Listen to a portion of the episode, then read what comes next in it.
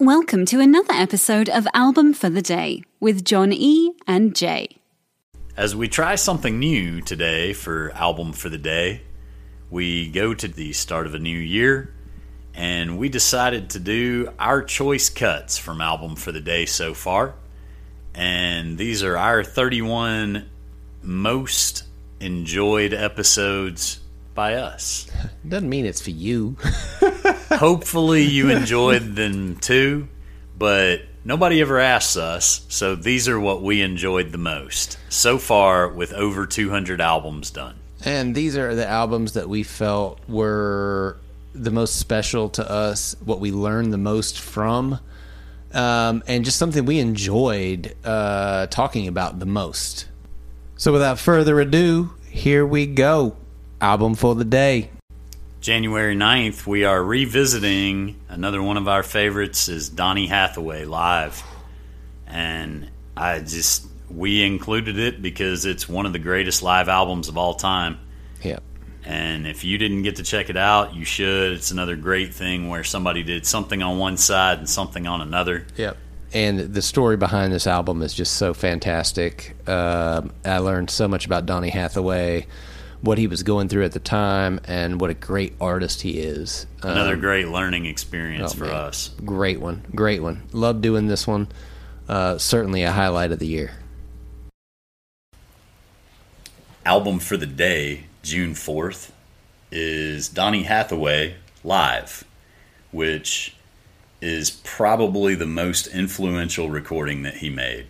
And what made it so special is what you can enjoy on this being the actual release uh, for Record Store Day that we get to talk about because they are releasing this on vinyl.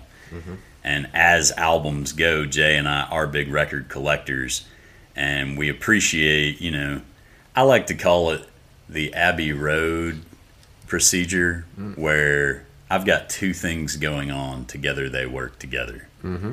And Donny did two concerts for this album, and they are distinct from each other on two different sides. Yep. So He did one concert at uh, the Troubadour in L.A., and he did another at the Bitter End in New York City um, in 1971 and 1972. And this album was released in 1972, um, right after Donny Hathaway had been diagnosed uh, with. paranoid schizophrenia. Okay, I wanted to make sure I got that right because And he had a big struggle with that Yeah. for the remainder of his career, Yeah. and people will say that he was resistant to take his medication. And But this live album is absolutely one of the best live recordings that you will ever hear. and Um, in fact, the BBC said that this was quote one of the best live albums ever recorded unquote. yeah, And for the BBC to say that, that's pretty pretty heavy because they've seen the Royal Albert Hall, they've seen a lot of damn good live shows and broadcasted them throughout the years. Yeah. And for them to say as the British Broadcasting Corporation that an album not only recorded in America but recorded on both coasts of America, uniquely American live album, that says a lot that this is indeed a special, special recording.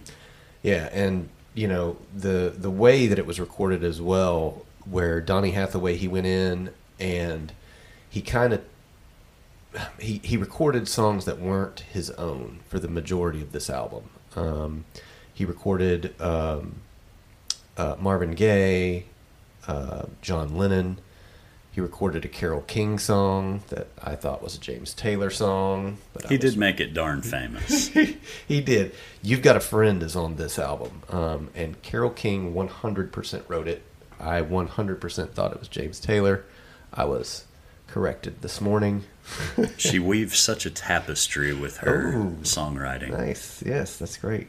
But yeah, um, but this album um, is absolutely. If you like R and B and you like soul, uh, you've got to listen to this album. Um, his voice is so smooth, so sultry, so just on point that it it will not disappoint you. Um, it is absolutely the musicians that play along on this are absolutely fantastic. He's got some dudes that just absolutely crush it. Um, they knock it out of the park, and his voice, even though he was going through such a difficult time personally, you can hear it, you know, in the music, and that's that's when you know you've got something special. Is when you can hear something come through all of that to make something completely unique and completely special. Well, and I think one interesting thing, and there's a lot of great songs that Donny Hathaway has recorded or written or just been a part of at all.